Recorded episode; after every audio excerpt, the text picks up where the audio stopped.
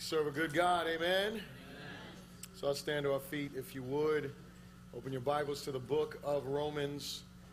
We are in chapter 10.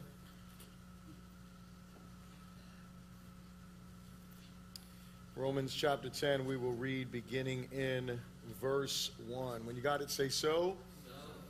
so.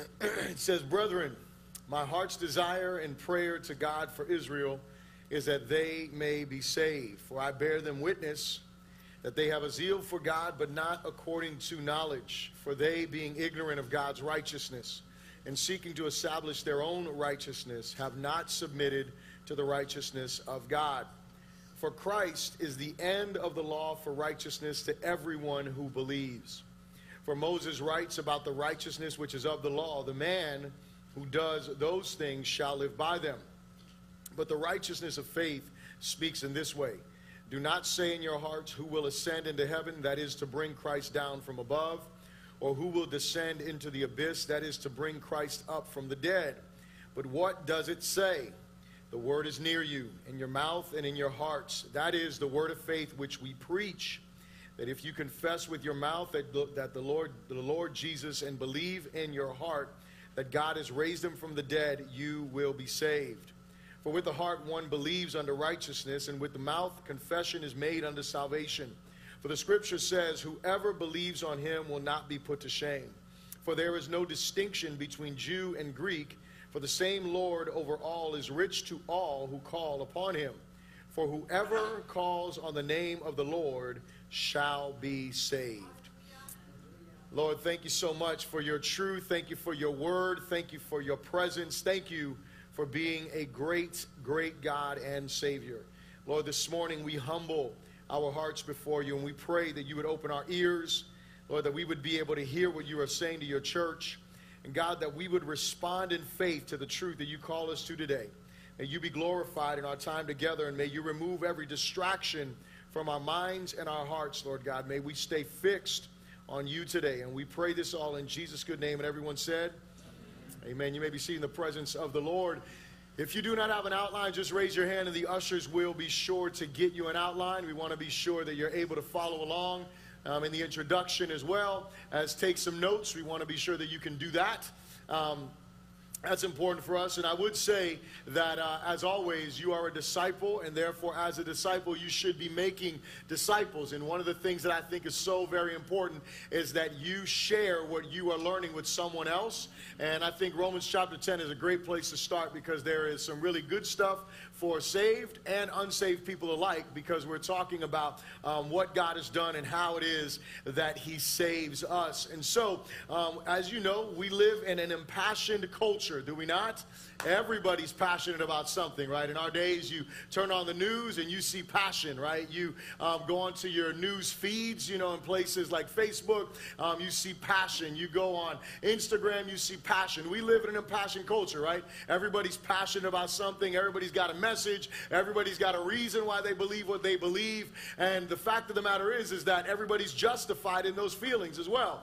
And the truth is that some people, um, in those passions, what they do is they will say that they are passionate in the name of God.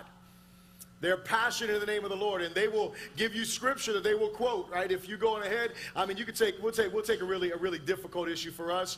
Um, you know, you take something like immigration, right? And you take that, and you have some people that are real passionate on this side about it, and you have some people that are real passionate on this side about it. And guess what? Both of them will throw scripture in your face as to why they're passionate about it, and they'll say they're passionate about it because God says this, and we believe this, and then you know. So who's right?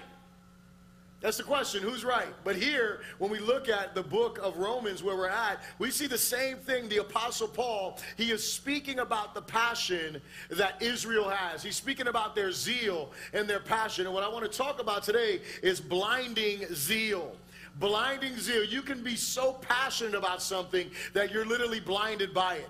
And in some cases, that's good, right? Like when you're surely passionate about Christ and what scriptures say, that's good to be passionate for Him. And it's good for you not to let anything get in your way and that you're going to focus in on Christ. That's 100% great. That is good. And making sure that we're following Jesus the way that He calls us to. But when our passions are split and our passions are off center, our passions are not biblically rooted, then we can't have a problem because we can be passionate about something and do more harm than good. And so this morning, by recap, if you look at your outline there, just to bring us up to speed, because Israel, as we'll see here, we're dealing with the present dealing that Paul is dealing with Israel. What we learned in, in, in Romans 9 was that we looked at God's past and historical dealing with Israel and their past riches, all the blessings that Israel had. We saw all of that. We saw that God chose certain individuals to be carriers of the messianic seed and promised redemption. We also learned that the fact that not all naturally born Israelites are chosen for the same purpose, and that most of Israel had stumbled over Jesus rather than trusting in him for righteousness. Now, we now, now, now we're going to turn and we're going to look at God's present dealing with Israel and their rejection of the Messiah, which is God's provision for salvation. And so that's what we're going to see in chapter 10. And actually, in verse 30 of chapter 9, if you just look back there really quickly, we're just going to read from there and it'll kind of bring us into the context of where we're at. So Paul says in verse 30 of chapter 9, he says, What shall we say then? that Gentiles who did not pursue righteousness have attained to righteousness, even the righteousness of faith. It's important that you keep in mind, Paul is speaking, and, and as he's talking, he is, he is um, drawing out certain points. And one of them is this righteousness of faith and this righteousness by the law. And he says in verse 31, But Israel, pursuing the law of righteousness, so we have righteousness by faith, and then we have righteousness of the law, has not obtained to the law of righteousness. And he asked the question, why?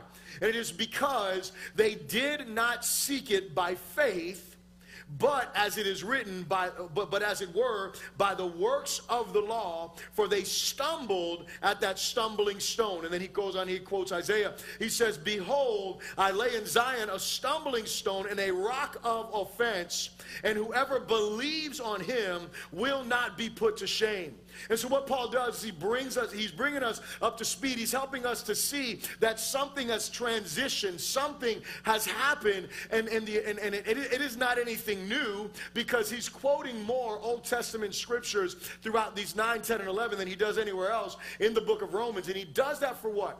So that way he can help us to understand God's dealing with his people. Israel then and now dealing with all of humanity and this was always god's plan. But we see here that, that that position that he has. I want you to think about this though. Our zeal for god must be rooted in the revelation of jesus christ our zeal for God must be rooted in the revelation of Jesus Christ. Israel's issue up until this point, and many of the issues with many of people in our culture today, is that their zeal for God is not rooted in the revelation of Jesus Christ. They have a zeal for God that is based on some knowledge of maybe a scripture or maybe a thing that people want to be passionate about, but it is not rooted in the revelation of Jesus Christ. Israel's greatest issue was that is that their revel- their zeal for God was not rooted in the revelation of Christ. And so some years ago, somebody I don't know who it was, but they came up with this um, this little acronym, you know, um, WWJD, right? How many of y'all remember when that came out? Raise your hand. I want to date all of you. That raise your hand, right? So so some of you a little bit older, right? And so you recall that, right? What would Jesus do? That was the question, right? It's a good question. It's an important question. But here's the thing I want you to understand Jesus did not face every single thing that we face. Are you here? He didn't go through every single thing we go through, different time, different age. But that does not mean that we cannot find the wisdom that we need to deal with every single thing we go through by looking at the example of Jesus. And so we have to be rooted. Our zeal for God must be rooted in who Jesus is, how Jesus interacted with people, the types of things that Jesus said, the types of things that Jesus communicated. That is where our zeal for God must be rooted. And so the first thing I want to ask you to repeat after me is this say, unfounded zeal can and will lead away from faith. Unfounded zeal can and will lead away from faith.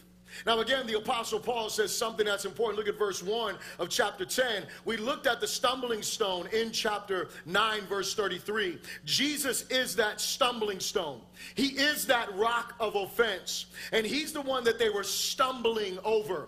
He was the one that they were tripping over. He was the one that they couldn't get past Him. They couldn't understand this Messiah that they were talking about. They couldn't get with Jesus. They crucified Him. Not because Jesus said that He was the Messiah Messiah, but because Jesus made himself equal with God.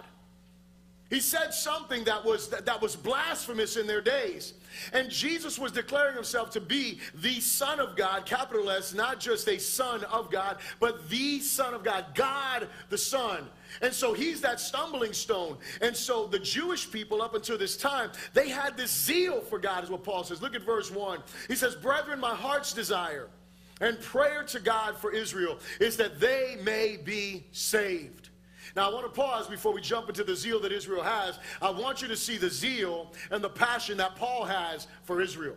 Because I want you to notice that in chapter 9, right, verse 1, remember over there, when we look back there, Paul was talking about, I could wish that I would be accursed for them so that they could be saved. Paul was passionate about his countrymen. He was passionate about those who did not know God. He wanted them to know God. He wanted them to have a relationship with God. And so it begs the question for us, and now this is by way of application, because remember, I told you, Romans 9, Romans 10, Romans 11, these, these are very technical portions of Scripture Scripture. And so I want to make sure that I don't get away from the context, but I, what I don't want to do either is I don't want to leave us without some sort of application as we look at this context.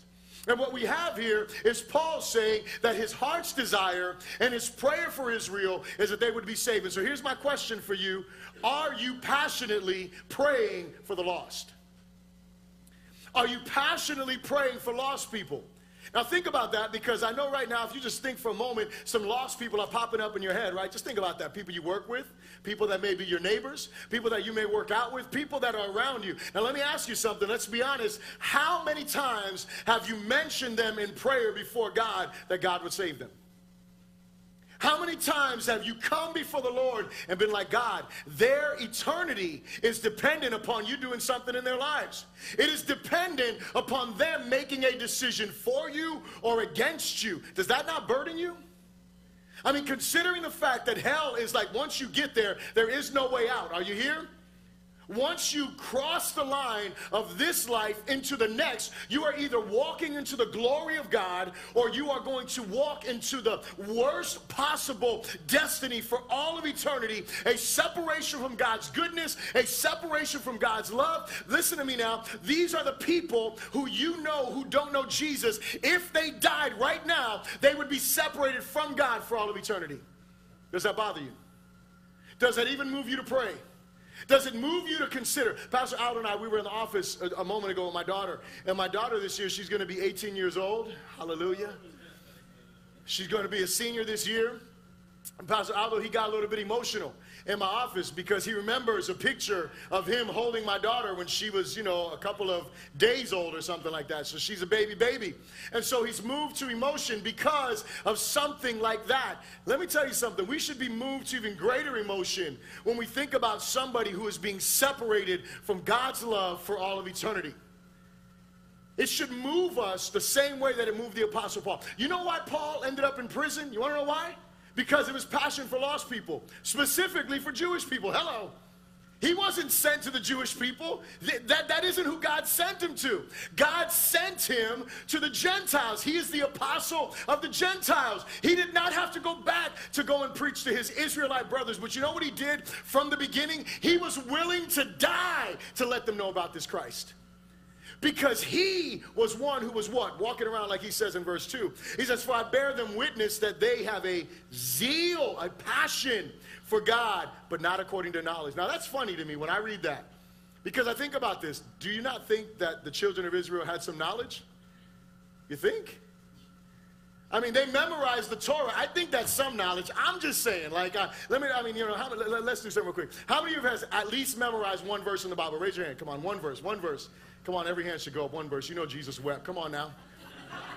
It's a verse. It's the shortest verse in the Bible. If you didn't know you memorized one, you do. You got it, right? Right? So, so how many of you have memorized now? Now, I'm, I'm not trying to make you feel bad. How many of you would say that you have memorized 10 scriptures in the Bible, 10 verses? Come on, we got, we got a few. It's okay. It's okay. You got a lot of work to do. Glory to God. How many of you would say you probably memorized? Y'all are going through your head like this. How many of you have memorized like 20 verses in the Bible? All right, all right, all right, all right, all right, all right. Come on now.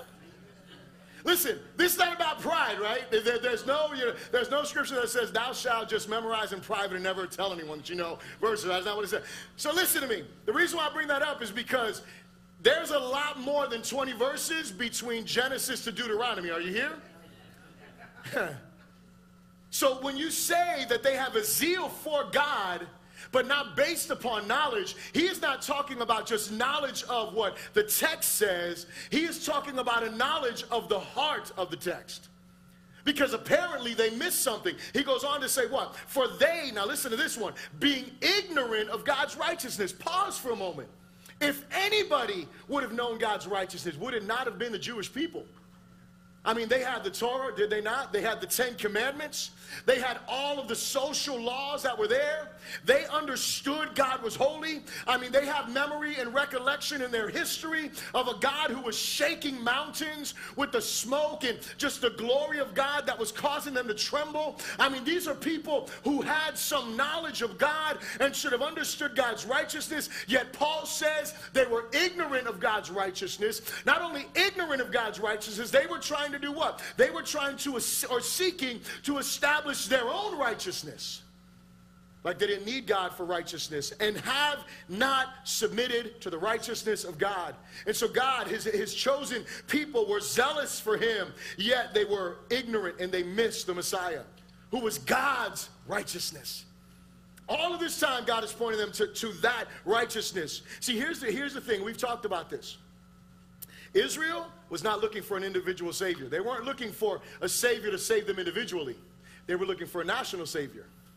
They were looking for a national savior to come in and do what? They were waiting for that king. They were waiting for that warlord, so to speak, that was going to rise up as the king of Israel and was going to establish them in the former glory, bring them back to the land of promise. And then that was the Messiah they're waiting for. They're still waiting on that Messiah.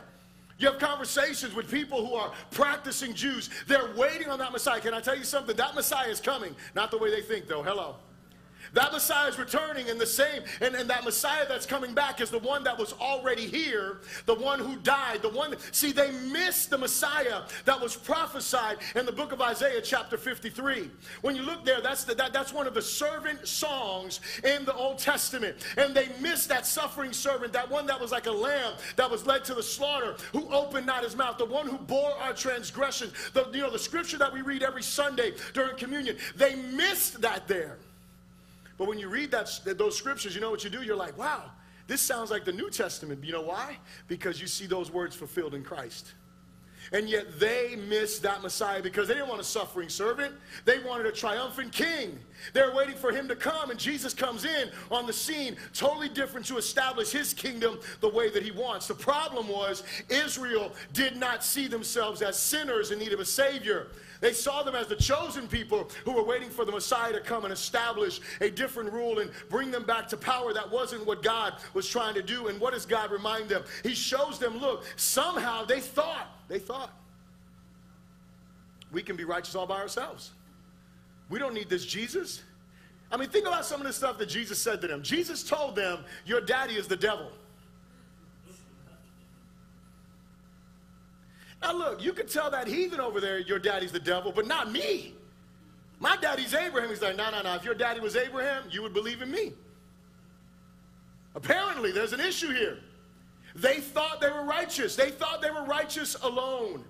And Jesus comes on the scene and he blows it up on them like, no, no, no, you guys need me. They don't want to hear that.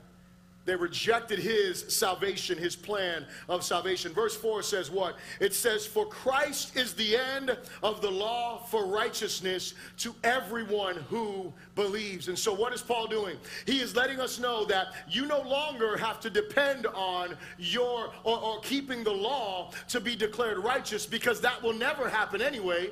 But now, Christ is the end of the law for righteousness for who? For everyone who believes, not just Jews, everyone. Anyone who believes, when you put your faith in Jesus, you can trust what? You can trust that He declares you righteous. The apostles' message has been clear throughout the book of Romans. It's what? Is that Christ is our substitute. Christ is God's provision for our salvation. When we trust in Jesus, we can rest in Him. Are you here? When we trust in Christ for salvation, we can rest in Him for our salvation. We can rest in Him for His righteousness. The second thing I'll ask you to repeat after me is this say, faith in Christ, faith in Christ. is the foundation for righteousness. Faith in Christ is the foundation for righteousness. Look at verse 5. It says here, it says, For Moses wrote about the righteousness which is of the law. Remember, I talked about earlier the righteousness of the law and the righteousness of faith. Here it goes again, juxtaposed. He says here, For Moses writes about the righteousness which is of the law. And this is what he says about that righteousness, quoting the book of Leviticus. He says, The man who does those things, speaking of the law, shall live by them. So your life is going to be based upon what? The way that you live, the righteousness that God calls you to. He's talking to them in Old Covenant terminology. He's saying in the Old Testament, if you lived according to God's righteousness, then that was how your life was going to be reflected. Here, Paul is speaking not just our natural life, he's talking about eternal life. So he goes on and he says what? He says, But the righteousness of faith speaks in this way. Do not say in your heart, Who will ascend into heaven? That is to bring Christ down from above. Or who will descend into the abyss? That is to bring Christ up from the dead. But what does it say?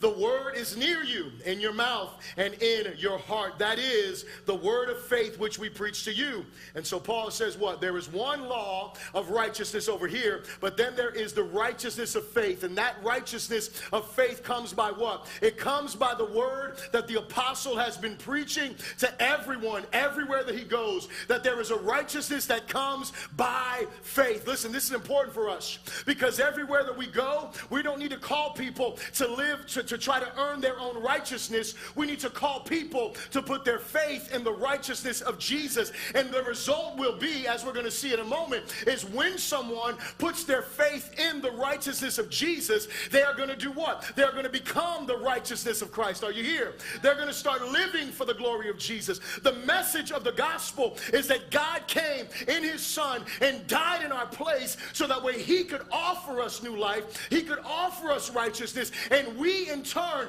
could receive that righteousness, but also we could go share that righteousness. We could share that message with this world. Again, it goes back to Paul's prayer. His prayer was that they would be saved. And so, are we concerned about those who are out there? And do we realize that we have this same message? And so, what is the apostle doing? The apostle is quoting some Old Testament stuff. The first thing he does, he talks about the law of righteousness. And what he says this is that if you keep the law, right, if your life depends on it, then guess what? You're gonna that's what you're gonna experience. But you know what he tells you? He tells you that if your life depended on you keeping the law for righteousness, you would fail. Hello. You would fail because the laws consist of three. The law of God consists of three things. It consists of the moral law, which we know as the Ten Commandments, right? Then it goes on to the social law, which is all of the different laws that God had for the children of Israel in particular.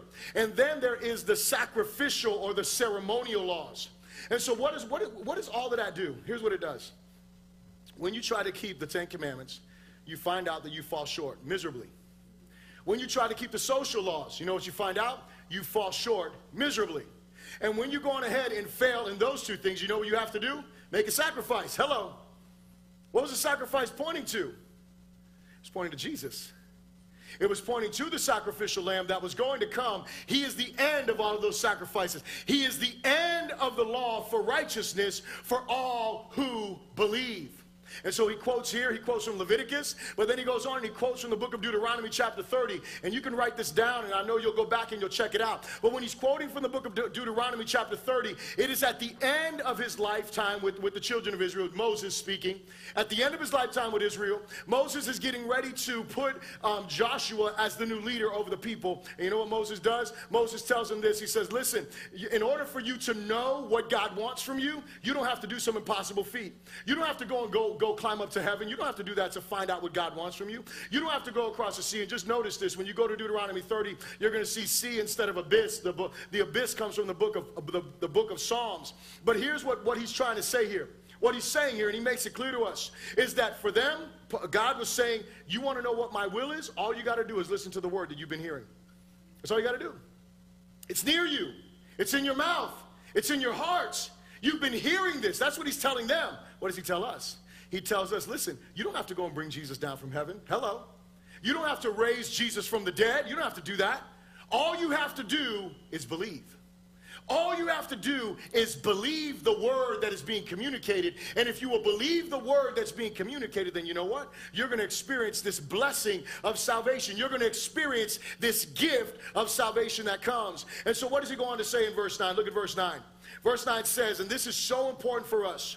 He says this this is the word that he's been preaching that if you confess with your mouth the Lord Jesus and believe in your heart that God has raised him from the dead, you will be saved. For with the heart one believes unto righteousness, and with the mouth confession is made unto salvation. If you confess with your mouth the Lord Jesus, if you confess with your mouth the Lord Jesus and believe in your heart that God has raised him from the dead, you will be saved. Oh, that should bring you like joy to your heart.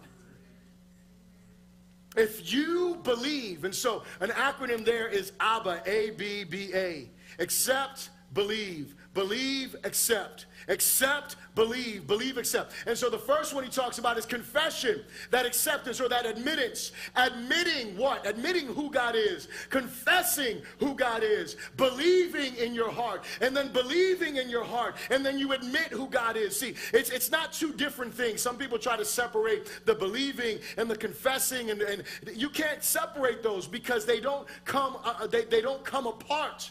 They are together. If you believe, you know what you're going to do. You're going to confess.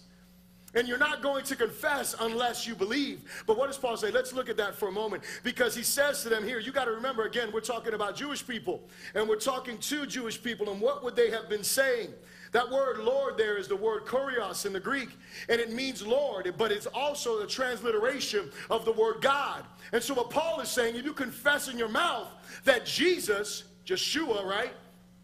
The one who was the Savior, his name means Jehovah saves. That's what it means there. What you're saying is that this Jesus is what? This Jesus is Lord. This Jesus is God. So now think about the Jewish person. The Jewish person is taught about one God. There's only one God. Right? There's only one God. That's who we worship, one, one true God. But when you confess as a Jewish person, you're going to have to listen, there, there's something that's occurring. Because what you are saying is, yes, I am saying Jesus He's the same as God. I'm saying Jesus is the same as God. Now, listen, for us, I'm confessing this. Now, for us in our westernized culture, our confession for God, it goes like so. I'm going to give you some examples of how we confess God typically, right? So, one of the ways that we confess God sometimes in churches, like, you know, hey, squeeze the person's hand beside you. You know, if you want to give your life to Jesus, that may be your confession. Maybe that's something that happened. Or maybe we get a little bit bolder and we say, hey, man, raise your hand if you want to accept the Lord, if you want to confess Him as Lord. So, that may happen as well. Or maybe you may walk down an aisle and you come forward to an altar and you make a confession of faith. And those things are all good. But let me tell you something. It is, it is in mixed company that those things usually happen. And usually the only thing that is going to cost you, in most cases, not all, in most cases, the only thing that's going to cost you is a little bit of embarrassment. Are you here? You're like, if you got to walk through, like, if I ask you come to the front to accept Jesus, that's a little embarrassing, right? But here's what I, I, want you to think about in this context. Imagine you're sitting in a room and you are born into a Muslim family. Just think about this for a moment. You are born into a Muslim family. All of your family is around you. All of your community of Muslims is around you. And some guy comes up and he starts talking about Jesus, you know, that's, you know, that, that this Jesus of the Bible. And he communicates that you need to put your faith in him. And then all of a sudden he says, would you like to confess him as Lord? And then you are sitting there and you feel everything in your heart. You know that you need to confess as Jesus. You know that He is Lord. And then all of a sudden you have a choice. You got to raise your hand in front of all of your family. And what you are saying by raising your hand is, I deny everything that we have believed, and I now trust Jesus. That's what was going on here. That is a totally different scenario. See, because there are some people, and there are people that are in the church, that they have family that are Muslim. And you know what happens to them when they give their life to Christ? When they give their life to Christ and their family is really devout Muslim, you know what happens? They get cut off. They disown their children because they have put their faith in Jesus. Well, the same thing would happen to you if you were a Jew in that in, in, in, the first century there. If you were a Jew in the first century and you were going ahead and saying, Yes, Jesus is Lord, you were saying, Hey guys, I'm accepting this Savior as the one who was prophesied. I'm saying that you all are messed up. Are you here? It costs you something. See, making Jesus Lord is something that Paul connects directly to our belief because here's the thing you cannot have salvation. Listen to me when I say this. You cannot have salvation without the Lordship of Jesus Christ. If Jesus is not Lord of your life, I got to question whether you really believe in him. You know why? Because the Bible says that demons believe and they tremble. Hello. We as believers, we don't just tremble at the belief of who God is. We tremble and we trust Him and we follow Him and we make Him Lord. And now for the Greek that was sitting in that conversation, because remember, he's not only speaking to Jewish people, but for the Greek people there, you know what they believe? They believe in something called emperor worship. Hello. And what they did was the emperor, he was king. You know why Jesus got crucified, right? He got crucified because he made himself equal with God, but the way that they were able to get him like on the cross was because if you made yourself a king in that culture, guess what you were doing? You were rising up against the empire. You were saying, I'm a king, and there couldn't be no other king. It was, listen, it was either you or, or the king that was the king at the time. And so, what those Greeks would be saying as well is say, you know what? We're not bound to the emperor anymore, we're bound to Jesus. It costs them something. And so following Christ has to cost us something as well. There has to be lordship. And so the third thing, say this with me, say by faith, by faith righteousness, righteousness is accessible to all. By faith, righteousness is accessible to all. And this would look, look at verse 11 and 12. And Paul, 11 through 13, the apostle wraps this up and he says this. He says, For the scripture says, Whoever believes on him will not be put to shame. For there is no distinction between Jew and Greek, for the same Lord over all is rich to all who call upon him. For whoever calls on the name of the Lord shall be saved. Two things the Apostle Paul does as we wrap up.